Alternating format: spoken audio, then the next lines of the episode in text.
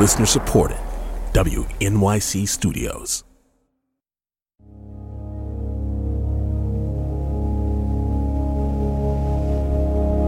Some of us have to throw our bodies in front of other bodies in danger, right? It is in one one life, one life, one life. The relationships happen, that the internal transformation happens that makes social transformation possible. So it's about everybody just saying, where do I start? I'm Helga Davis.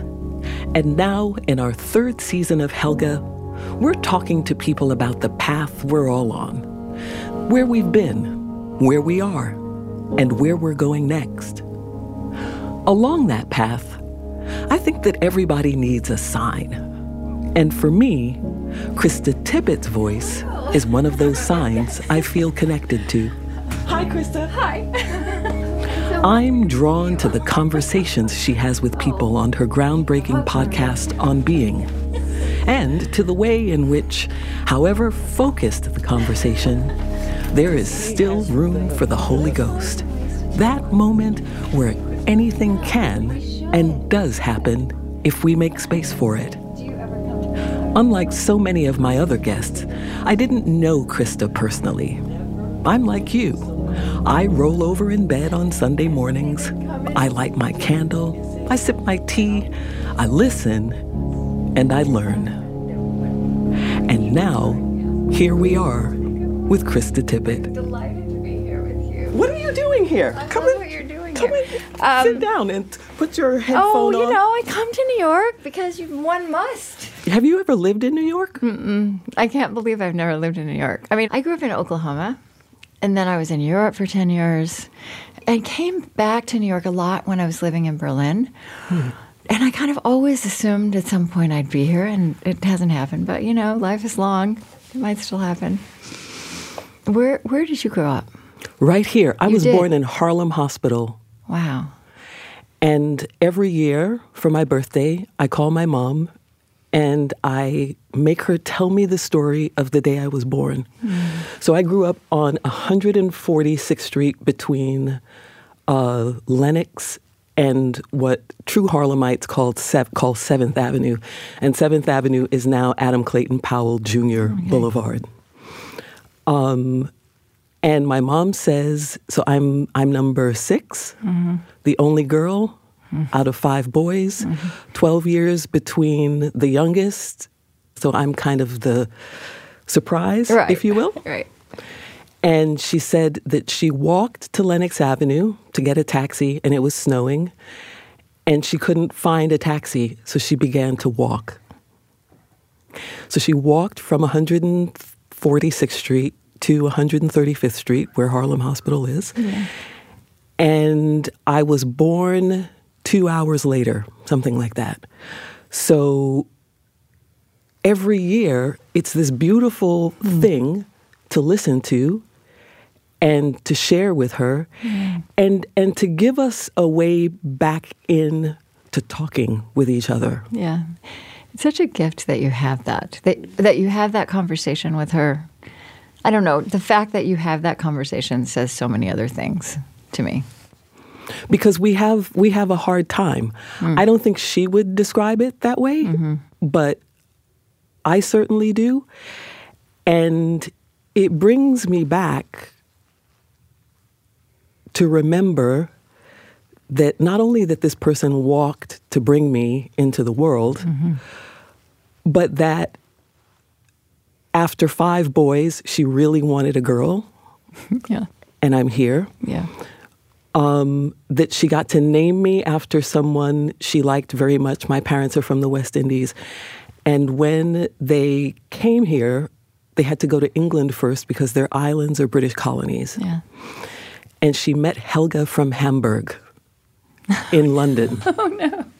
And she promised Helga that she would name her first daughter Helga. And so I'm Helga. And then there's all the fun of being called Helga Right. because when people say Helga, no one is ever, ever looking for me. Um, we both get something from the story.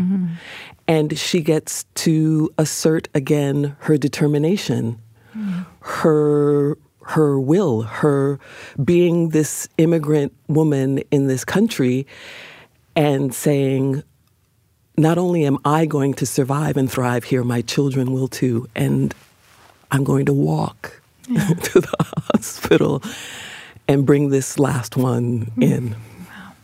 Thank you for telling me that. And so I'm I'm a New Yorker in the other way also, which is that I cannot drive. I can't drive yep. a car. I never had to learn to do that. And I've always been on the subway, even when it was dangerous to be on the subway. Yeah. I was on the subway. And my mom worked at Harlem Hospital. She was a nurse there and would put me on the bus with a note for the driver to say this is where she should get off. so you know that's yeah. that's not they would put my mother in jail now. Right, we had that right, conversation right. Yeah. a little while ago too about how and she said, you know, Helga, mm-hmm. if if someone brought up their children the way I brought you all up, they would put me in jail. I was mm. like, yeah, mom, they would. Yeah. But we're here. Yeah, you're here and it also made you. That too. Yeah, there's there's loss with with all the progress. Are your parents alive? They are. I'm not I'm I have a hard time with my parents yeah. too, and especially with my father. Hmm. So, yeah, but they are both alive. They're they're both in Oklahoma. Ah, so I, unlike you, fled the place I was born and mm-hmm. grew up. And I think that my, I realized that my generalizations that I make about the entire place I came from also had to do with the family I was in. And it, and it took me a long time to realize that.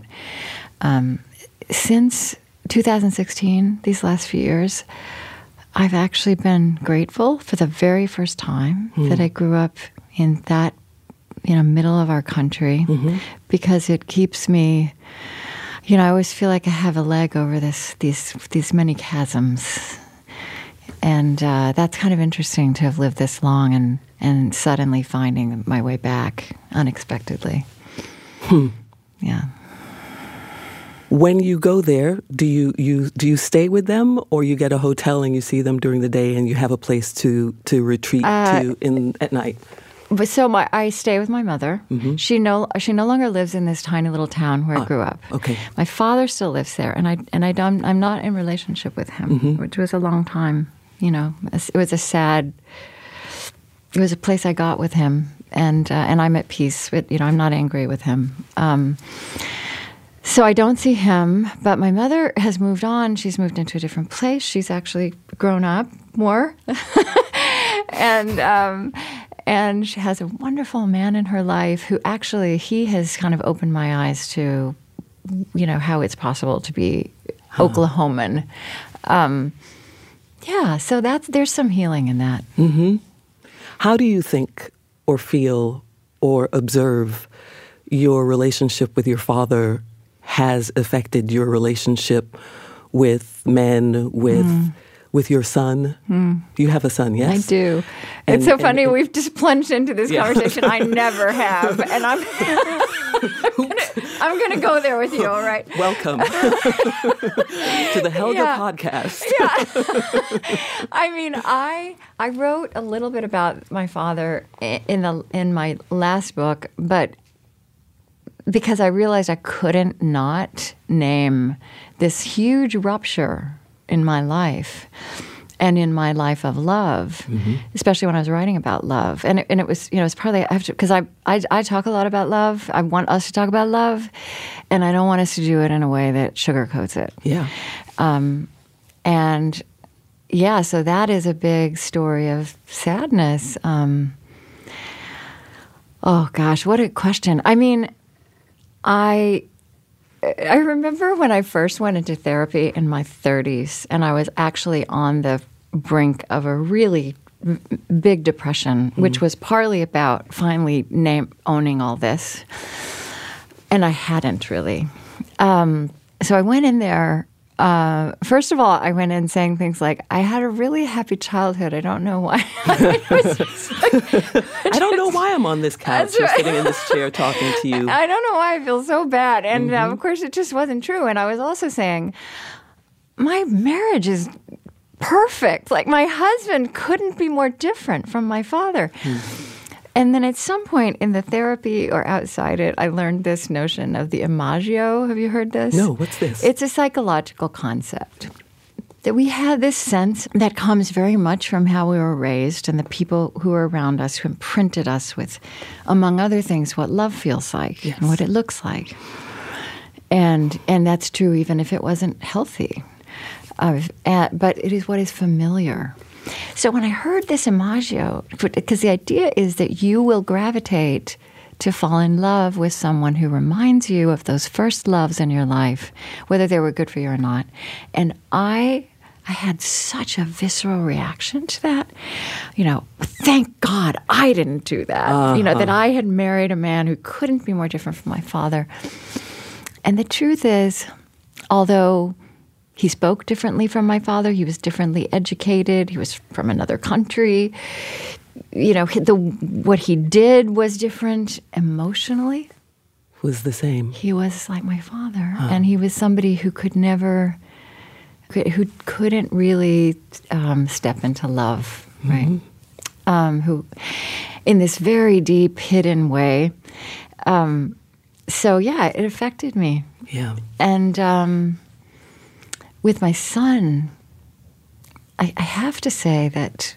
Interestingly, my son has never really been around my father. Hmm. The last time he saw him was he was nine. He's 21 now. Because one of the, my father was adopted when he was four, I think he was he was if not abused, like neglected to the point of abuse. He mm-hmm. doesn't have normal emotional reactions even to his children or mm-hmm. grandchildren. So he never really connected with my son. Um, but my son, as he's grown up, genetically is imprinted by my father. He has mannerisms that my father he had he had, there are way there's ways he says certain words that he's never heard my father say that he says them that way. Uh, um, some of his interests are my father's interests. They're not his father's interests. And and it and it was freaking me out as I started to see this with yeah. him. Uh, where I've gotten with it is that my son is turning out to be just a good man. Mm. And I, I, I, this may be stretching it too far, but sometimes what I feel like, which feels very healing for me, like this is my father if he'd been if I'd been his mother. Yeah. right? yeah. If he'd been well parented, if yeah. he'd been cared for. Yeah. And um, so, in that sense, with my son, I feel that there's this way for generationally to to be some repair. I wonder what it is to if you don't grow up with your father that how then that uh, affects the the choices you make. So I didn't grow up with my father. Mm-hmm. And when my father died, it was the first time that all of us had been together. And because they're so much older, I'm actually closer to my nieces and nephews in mm. a way than I am to my brothers. Yeah. But here for me was an opportunity to ask some questions. Mm-hmm. And in that time, I learned that none of us had ever lived with both of our parents. Mm-hmm. Six lives. And so there we were at this table, and I said, Does anyone want to talk about this? it would have been better if they had just laughed, but the the the anger, mm-hmm. you always want to talk about. You talk about what? There's nothing to talk about. This is how it was for us. And why can't you just accept that and move on?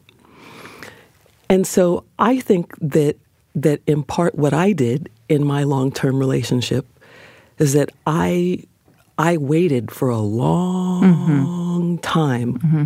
For someone I loved in high school. Mm. And he was from another country. Right. And was just kind to me. He was in our high school for one year. Mm-hmm. And I liked him from the moment at the door. And when he graduated, I was the receptionist at the American Civil Liberties Union as my job mm-hmm. after school. Mm-hmm. And so I had saved up my money and I told him I wanted to take him out for dinner as a celebration of his graduation. And so we went out to dinner. And after we walked along the Brooklyn Bridge, I was 15. And I said, if we don't meet other people by the time we're 30, we should get married. yeah. And he looked at me. He was very sweet. And guess what? The next time I saw him, I was 30 years old. And we spent 10 years together. And then in that time, my father died. And when we separated, one of my very good friends said to me, Of course, you can't be in that relationship anymore. Your father is dead. And it just, Mm. like, it hurt Yeah. even now when I repeat it, to just take that breath and to ask, is that what I did? Did I did I make this person my father and not be able or not show up in mm. our relationship mm-hmm. as a mature woman? Yeah, but then, like, how can we show up as a mature woman when we're 25 or 30 or even 40? Right? That's what's so nuts about it. Krista, people do it. They think they do it. Okay. No, I think I think relationships that work and I don't know a lot of relationships I envy, right? Mm. I don't know a lot of relationships I'd want to be in. Mm. But the ones that work is where people manage to do their growing mm-hmm. in sync and where hmm. nobody stops growing. Hmm. But most relationships, I mean, it doesn't matter how in love you were, how perfect you seemed in the beginning. Fair enough. Did that end a long time ago or not very long ago? It ended a long time ago. Yeah. You know, I was in a rehearsal a couple of weeks ago, and one of my colleagues put his arm around me and he pulled me very close to him, and I completely freaked out. And I didn't show it and I didn't say anything because I've had lots of therapy. I just, I stayed and I looked Mm. at him and I said, just take this in, Helga. Yeah. Take in what it feels like to be held in this way by someone who is attracted to you or finds you attractive um, and who has put their arm around you and just see what that feels like. Yeah. Test that water Yeah. and don't run. you know, I had a I had a relationship after my divorce. I've been divorced a long time. I had a relationship that was really life giving, and it was it was really important for me to know that that part of me wasn't broken, that that relationship was broken, but and and that everything could still be fun, and that I could still be that way, but it wasn't supposed to be forever. You know, it, it, it had its moment, and and then that moment passed, um, and then I thought that I would just find another relationship, and it didn't happen. And and yet I was really happy, right? I was really because I start I had started investing. Well, first of all, my children were at home, and that's that, that your relationship with your children is also very physical. It's it's, it's all encompassing. It takes a lot of you. It takes m- m- most of you, and and and then so that was going on. I was building this with my work, my, my project. You know, it's it's a it's a it's a work of love. It's it's you know it's, it's uh, there's a lot of passion around it and also investing in my friendships with women, which had not been as robust as as they should have been when I was earlier, which had to do with family as well, you know, just patterns. And um, I realized that there was some voice in the back of my head that said, um, "Sure, my life is is tremendous in so many ways. You know, in, many ways, I'm very contented. I lack for nothing except love, right? Like there's something that oh, if only I had love in my life, I would be complete. Which is also just a ridiculous idea. Because even if you get complete, you're complete for 30 seconds, right?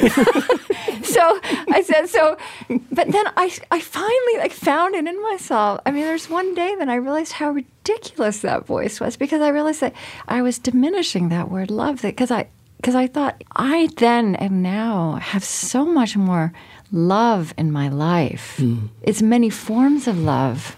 I mean, even as you're talking, it's even like the love you have for the work you do, for like the, the, you're creating, you're generating, you're putting things out into the world. Um, that also spark that, precisely that in other people. And so I decided to stop being careless with the word and start really taking in the many forms and what a what a gift that is. That's just unleashed a lot of joy in me. Do you think that you were using the word love for something else also. Um, so, love is not sex, love is not cohabitation, love, it's not that. What did you think you meant when you said, the only thing I'm lacking is love? Yeah. The only thing. Yeah, I mean, of course it did mean sex, but you're right. That's not it's it's also I think it's that that particular delicious way of being seen and known. But also I think there's an illusion that's not true. Uh, that somehow that way of being seen and known makes you safe. And that's not true. It is not true. It's not true. And in fact, uh, you know, you can have a great romance. At some point, you get into somebody else's mess. Right. At, at this point in my life, I don't know how high my threshold would be for the inevitable mess. Krista, if the sex were really great, If the sex were really good, it would it would take might- it a long way. It's you true. might be willing to go the extra mile Yeah. for a moment. At least for a little while. for a, for a little while. Right. For a little while. Yeah. Clearly, you love what you're doing. You've been having these conversations, and I am intentional in using that word because that That's your word too. it is my word yes. too. Yes. Um, For a long Yeah, time, Yeah, that's what we've been doing. That's it's that's not an what you've been- interview. It is not an interview. Yeah. So I am a um, speaking of faith girl, Oh, right? Great. I've, I've been rolling over and setting my alarm on Sunday mornings to be with you wow. since then. Mm-hmm. What what changed for you? What what evolved and and how come it evolved in Mm-hmm. the way that it, it has, do you think? Um, do you mean with the name, or Not w- with the name? even with the name name, but Yeah. even with your intention for the show or for ju- your work. To me, it's been all evolution.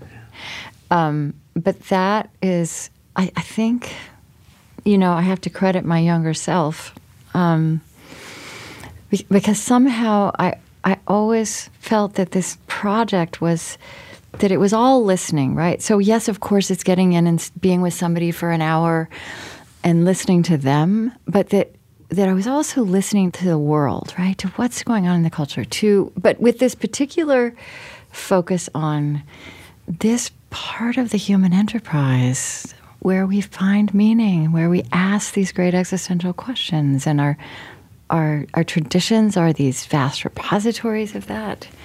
And I think their depths carry so much that we repeatedly realize we need. yeah.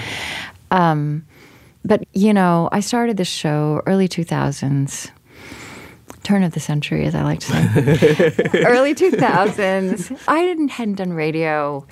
Um, I had all these experts around me, and you know, somebody came up with this name that sounded like a, something a public radio show might be called. Uh-huh. And I had been actually oh, just skulking around public radio for several years saying, you know, we should be able to talk about religion. We should be able to talk about this part of life. And they were saying initially, nobody wants to talk about that in public. And we don't think public radio listeners have spiritual lives. I think ridiculous things like that got said to me. Um, or if they do, they want to keep it private. Um, then 9 11 happens. We have an evangelical president in the White House. And so, so then I, you know, then I could say, look, uh, we, whether we want to talk about it or not, right, it's here, and yet it's being done in a very primitive way that's actually making everything worse. And, um, so speaking of faith, that's what it's called. So it's signaling, you know, what we're doing. And there was a lot of a lot of religion in those years because there was a lot of religion above the radar. Religion mm-hmm. has had gotten implicated. But I feel like we grew up in public. And it was it was about five years in that I realized that that title didn't describe what was happening in the show. Because speaking of faith sounds like we're talking about something, Yes. and not of out of something. And in this culture, it I think that language has the connotations um, Of religion. of and and of answers. yeah. And while I am interested in observations and wisdom, and I'm interested in in truth as people discern it and see it and can describe it and live it, um, what I realize we're really pursuing are the questions behind this part of life, even the questions in a very devout religious life, a life of deep spiritual practice. It's wonderful that you have Helga and that you can just do that because it is a fantastic name. But names you have to grow into. Yeah. And even even though that's your name, the podcast and the world around it will grow into what this means as a mm-hmm. space that they're in. Well, what's interesting about the show being called Helga is that I was in one of those rooms where there was that board and the with the You were. markers and yeah. there were lots of names on that board and Yeah. nothing I had to really pay attention to my body and not one of them felt true. Mm-hmm. And finally, at the end, towards the end of the meeting, someone said, "Well, you know, at the end of the day, we could just call it Helga."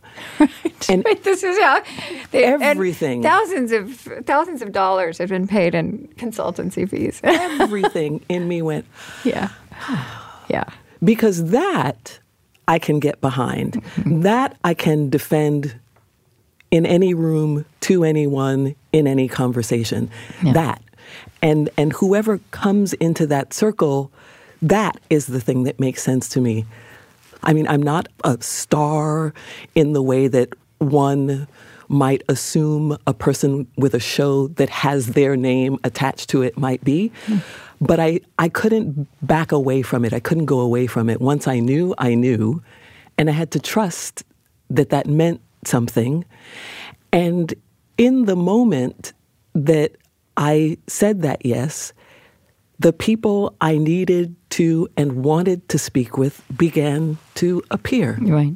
They were everywhere. But you know, even just just the name and just well, first of all, Helga, as we discussed, is such a it's such a it you know it's a, it's a singular name, It means holy. does it? Yeah. And there's something about this space that feels that way to me also. I really love the way you talk about this work um, of radio podcasting. And I think radio is a magical medium. And and what I've, I've heard you talk about how that it is embodied, and you also you are embodied, right, as a host and sitting here with me. Um, I think that's something people don't understand. And uh, if you know, across the years, people have said, you know, you could do television, right? like, like that would be graduating, right? To Right. a yeah, you could just, but but but what and what I, I want to say, like what you don't understand, a, I mean, there's so much that's not understood, um, that um, that radio is is the most visual medium, that it's drawing on the pictures in the head of the listener Right. Um, that I think you know sometimes people because I do you do all your interviews live or do, do Yes, you do and I was going to ask you Yeah, no, I do a lot of that. ISDN, and I really love. I mean, I like both, but they're different, Mm-hmm. and I really do love ISDN because then because the human voice, the human voice is embodied, right? The human voice can actually convey it all. But when you are, when I am in a studio somewhere and somebody else is in a studio someplace else, and we are only connecting with our voices, um, I love the discipline and challenge of that, of drawing out the fact that with the voice, you get the body, you get the mind, you get the emotion. I think that I would not have even agreed to do this if we couldn't do it together.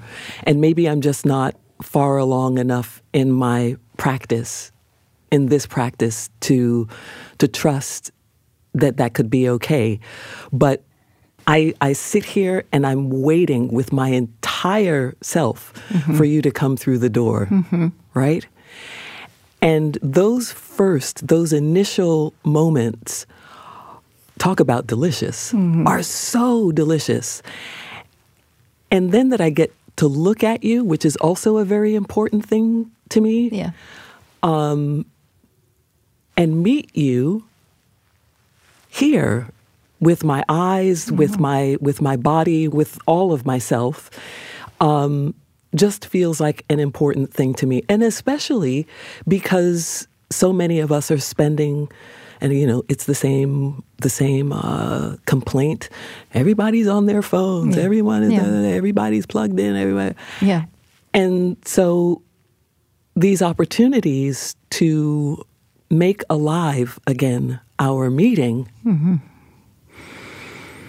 Yeah, I know. I agree with all of that. Um, I think you should try it out sometime. okay Um, because, you know, I did an interview before I got on the plane earlier this week, and there is still that this moment where I'm in the studio with my headphones on, and somebody sits down in the chair on the other end, and I hear them sitting down, and I hear them taking their coat off and having a glass of water, and then we say hello. yeah I feel like my uh, my approach to interview preparation and and presence is the Vulcan mind meld Vulcan mind meld Uh-huh. approach.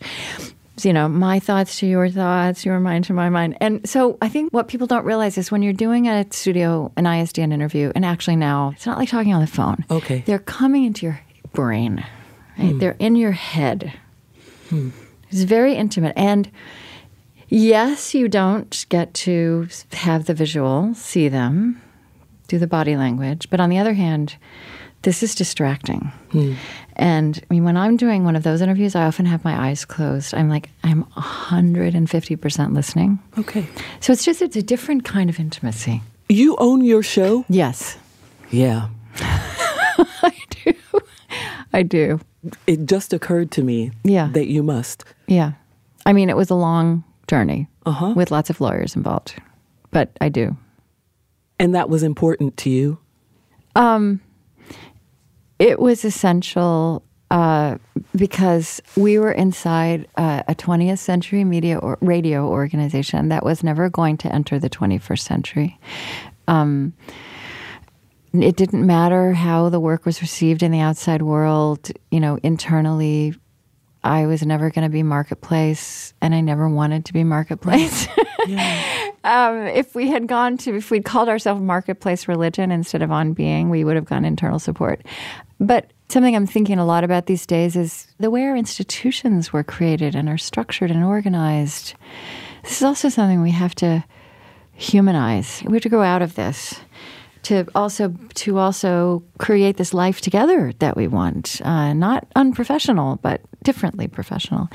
And we were in this, you know, not unusual, toxic kind of 20th century environment. And I realized that we could not create the internal culture that was consonant with the content we were creating um, in that place. And so I, I got to this place personally. I didn't like how, how I was becoming, hmm. and so I got to this place where I just and it was a it was a it was a dramatic moment because where, where I got was if we have to stay here doing it like this, then I think this thing has had its day, right? Then then then we have to then then we need to say goodbye and what an incredible experience. But let's try, let's see if we can take it out and you know do it in a way that and you know it was I mean obviously there were there were lawyers involved Of and course. it was complicated and um but it was it was ultimately it, it wasn't hostile and it was absolutely life-giving. And you had to take take your work in your hands in your own hands. And also we needed to we were in this peg of a radio show. You know this is a different situation. Like being a pod it's so different. It's but um what we were learning is that the people who were in our kind of listening community were really taking this content into their minds and their lives in ways that were so beautiful and that in, in my mind created a responsibility for us to be present to that too and responsive to that too. And inside this old box of what you do as a radio show we, we, we could only opportunistically be responsive to that. So being independent um, allowed us to play and experiment and you know fail at some things, but really then put legs under yeah a new a new model. Yeah, so here we are. What are the things that you do every day to get you set up to be the most yourself to what what are your practices and i i ask everyone this because sometimes i think people listen to you and they say yeah but she Yeah. they, they immediately begin to find the excuse why it's easier for you to do it Yeah. than it is for them to do it Yeah. and i know this to be a lie just- yeah, it's I such know. a lie. I feel I find it. I just find it so funny when people have you up on some pedestal that you know you must not be so wise, like I'm floating, and I'm like I have a life, right? what what are some of the things that you practices that you, Um, you know, have I every don't. day? I, Or I, I do. you- I do have practices. It's taken me a long time to get them. Um, I don't follow them perfectly. I mean, I do have. A, I did realize at some point a few years ago that it's really important for me to get settled and quiet in the morning.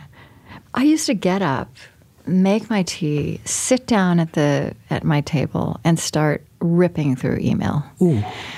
And, you know, by the time I got to work, I was already anxious and stressed out and stressing other people out. Um, I, yeah, and I also have had a bad habit over the, these years of I was always building something. And for a while, I was, you know, basically single parenting and uh, of like wearing myself into exhaustion again and again and again, really not being a role model in that. So, but I have over the last few years, I don't want to live that way. So, um, part of that, all of that, is that I need to um, have some protected space in the morning where I just wake up and am alive and drink my tea and have some time. Um, you know, I have I do, I've been started doing this thing which I call contemplative reading, but like I love reading, but when I read, I mean, when I read for work, it's very serious. When I read um, at night, when I read kind of for pleasure, now it's often really beautifully written murder mysteries. Um, they have to be well written, and um, so, but I, but so I, I've been taking books that I just want to savor. You know, some of them are overtly spiritual, some of them are poetry, some of them are. I love beautiful writing about the natural world. So I, I take, I'm reading this book right now by Stephen Batchelor, who's a Buddhist teacher about solitude, the art of solitude, and just reading a page, reading slowly, and like giving myself that a luxury. And it's not, you know, it's 10 minutes, it's not an hour.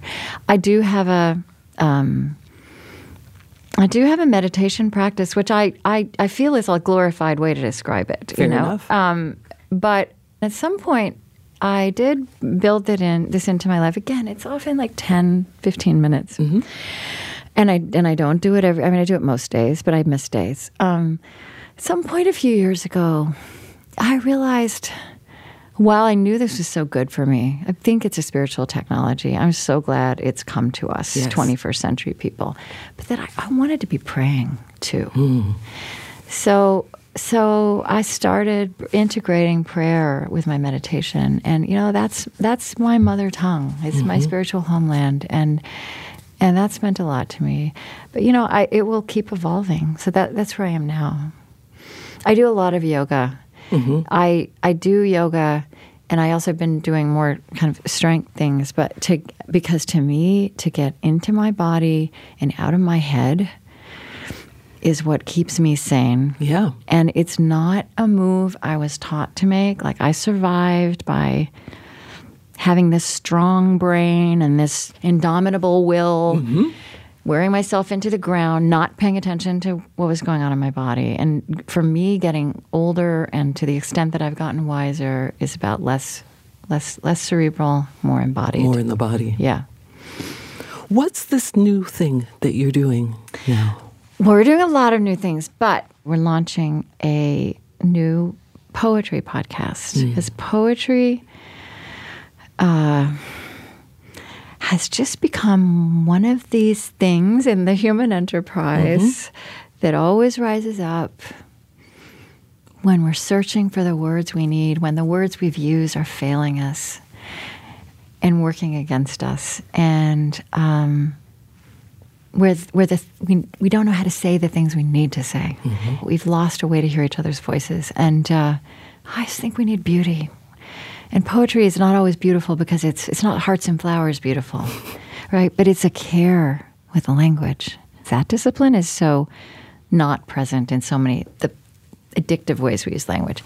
So poetry and speaking with poets just started to rise up in the show. I would say just organically, and. Um, I realize I'm, we're pursuing the questions. And to me, the root questions are what does it mean to be human? How do we want to live? Why and are we who will we be to each other? Ah, And that who will we be to each other question to me is the question that we, we rise to in this century as a species. If we flourish, uh, and if we don't rise to it, you know, maybe we survive. Um, and poetry is also poetry is a force in, in picking up that question. So we had a friendship that has evolved over many years with this Northern Irish poet who is using on being in the most the ways that just kind of just blew me away. Um, Padraig Ó Tuama is his name, and he was the head of the Corrymeela community, which was a place in Northern Ireland uh, through all of their violence where people from both sides could come and take refuge and feel safe. And there was no other place like this. And and since the Good Friday Agreement, it's become a, a key kind of force in that country's um, courage to get up every day and figure out. You know, they say like the, the Good Friday Agreement wasn't the uh, fulfillment of peace; it was the beginning. And Padraig was just saying the other night that you know there's a there's a theory in conflict transformation that you know you need as you need as long to fully heal from a conflict as the conflict unfolded. If you think about, I mean, let's use some examples from Yeah. like our world, racial healing, right? This is a long. I mean, so so it's a it's hard to know this, and yet it's also a relief, I think, because culturally we tend to think that if if we can't rush it, um, we're failing or it's doomed. And there are things that are that must be urgent, but to know uh, that this is generational work. But it's so hard sometimes, so Krista, hard. to remember that, especially if you're the one you can't you can't get the mortgage, you can't get the job. Yeah. you, it's Yeah. It becomes really Well, it can't. That knowledge can't supplant the work that needs to be done right now, and it can't supplant um, the the fact that on the on the front edges of of the unfinished work, there are people dying and and being damaged, and so I feel like we have to make we have to be able to make both moves, and I think if we if we also keep in mind that the work is long, that it's the arc of the moral universe that we're bending, I think it will make the quality of our engagement with what is urgent and immediate. I think it will make that better. What does it mean for you to be doing your show in the middle of the country? And I ask you this because I have a residency. I'm I'm a fellow at um, the University of North Carolina, Yeah. and I have to say, so much gives me pause about being in North Carolina. Mm-hmm. It's not that I want to stay in my New York bubble, but I I know that part of part of doing this work and whatever it is that I mean by that has to do with putting it in places where it's needed Yeah. and putting myself Yeah. my body in Yeah. a place where it's needed and not Across just those talking chasms. about it. Yeah. And so I'm wondering what's your community like and what does it mean at the end when you say that you make the, the program on Dakota, on Dakota land? Mm-hmm. land. Yeah. Well, that's where we're located. We, we are in Minneapolis. Um, to be honest, uh, across the years of the of, sh- of the show, I have wondered and had sleepless nights about what how you know would it be good for the show if we'd been based in New York? You know, I think there you know you get more buzz, you get more hype. I would be more connected to the larger media and arts community. Um, I, I, I stopped worrying about that a few years ago. I realized we were going to be fine in terms of growing. But the interesting thing that's happened since 2016 is that I am so glad we're based in the middle of the country. And I am so glad that I grew up in a small town in Oklahoma, which I've never been glad about before. Because, like you, that it's an uncomfortable way to be and it's a nece- like this discomfort is necessary you know i know i'm not the only person to make fun of the flyover country language but it's it's so offensive mm-hmm. and i even think you know the rust belt the way we talk about entire regions where people come from um, and so, so what we've done intentionally in these last years is really privileged because we get invitations to do, you know, live events, public events. It become a really important part of the Civil Conversations mm-hmm. Project, and it has been life giving. Hmm. Um, you know, everybody doesn't have to make this move, right? Right, but some of us uh, are safe enough. Um, and just so inclined to be bridge people and I, you know, I feel that way, and, and I feel that it because of my personal history as much as just what I believe in. And then I think we need to kind of culturally start. I, I would like for us to acknowledge and see that work as part of what. Oh, I was talking about, you know, I want to stitch relationship across this rupture. I mean, there's so much work to be done. There's so many different kinds of work to be done, and there is there is also the work of some of us have to throw our bodies in front of other bodies in danger, right? And but but I guess my point is we need to be doing all of these things. And I think everybody has to figure out what is my calling. And also social transformation doesn't come. The, the, big movements that we see eventually they are long in building and mm-hmm. they start close to the ground. That's where they're fermented. And uh, that's where the human you know it is in it is in one one life one life one life. The relationships happen that the internal transformation happens that makes social transformation possible. So so this is not just about those of us who have media platforms or you know 501c3s it's about everybody just saying where do i start mm-hmm. I, I feel like the answer to that question is right where my feet are. Mm-hmm. It's so easy to look at the news or to look at some program and say, oh, those people over there, those people yeah. over there. And one of the things that, that has been a practice for me for some time now is to say good morning to every person I pass. Mm-hmm. And, you know, I have my days when I really feel like to hell with all the people I'm passing today because yeah. I can't get anyone's attention. Um, I don't feel my way in. Mm-hmm. And then I have to take the step back and say, This is not about you. Mm-hmm. This is your way to begin to stitch these relationships together right yeah. where your feet are. And I'm looking for more and more and more opportunities to make that happen. And mm-hmm. I think part of it part of my being in North Carolina has very much to do with that. So I go, sometimes I'm there for a week. Mm-hmm. Uh, in the future, I will be there a little bit longer, but never really more than two weeks or so. Yeah. But it's the consistency. Yeah. So I will go back, and and the work that I'm doing there involves an artist, a community arts organization, and a professor.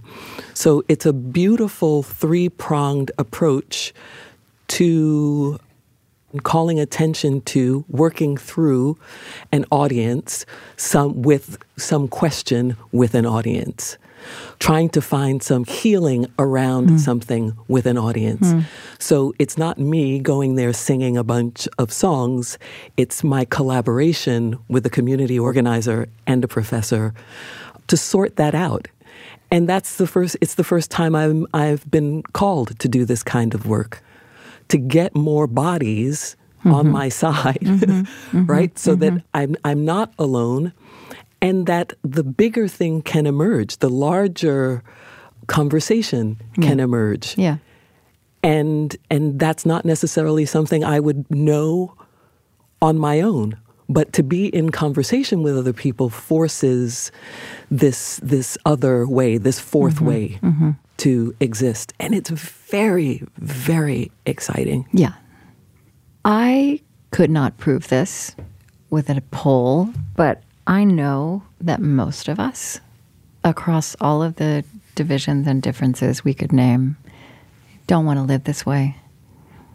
But, you know, part of the crisis now is people don't know how to step into the space of being different. And in fact, it, it's not reasonable. In, with, with many of the spaces we have, including media spaces, it's not reasonable to invite you to come in and be vulnerable and be curious and uh, want to be surprised or think you can be friends with this person. So, you, we have to create the, the new spaces where something new can happen. And also, it's not about us. It's not about us stepping into those spaces and suddenly being more alike is not about us not having really meaningful disagreement, mm-hmm. but it's about claiming that we share life and that those disagreements and those differences don't define what might be possible between us if we claim the fact that we share life mm. and that we can start walking forward. I was in Philly for a couple of weeks and I really thought about this as a public action. Mm-hmm every day I passed a Planned Parenthood, and there was the same man with his sign and his uh, opinion. Mm-hmm. And I could talk to you for a long time about what I felt yeah. and feel about that. Yeah. But then I had the thought, what would it be like if I actually went and stood with him mm-hmm. in that place? And that then he would have to come with me somewhere and stand with me mm-hmm. and be with me. I haven't given up on it as an idea mm-hmm. yet. I have to figure out how to make it safe. Yeah.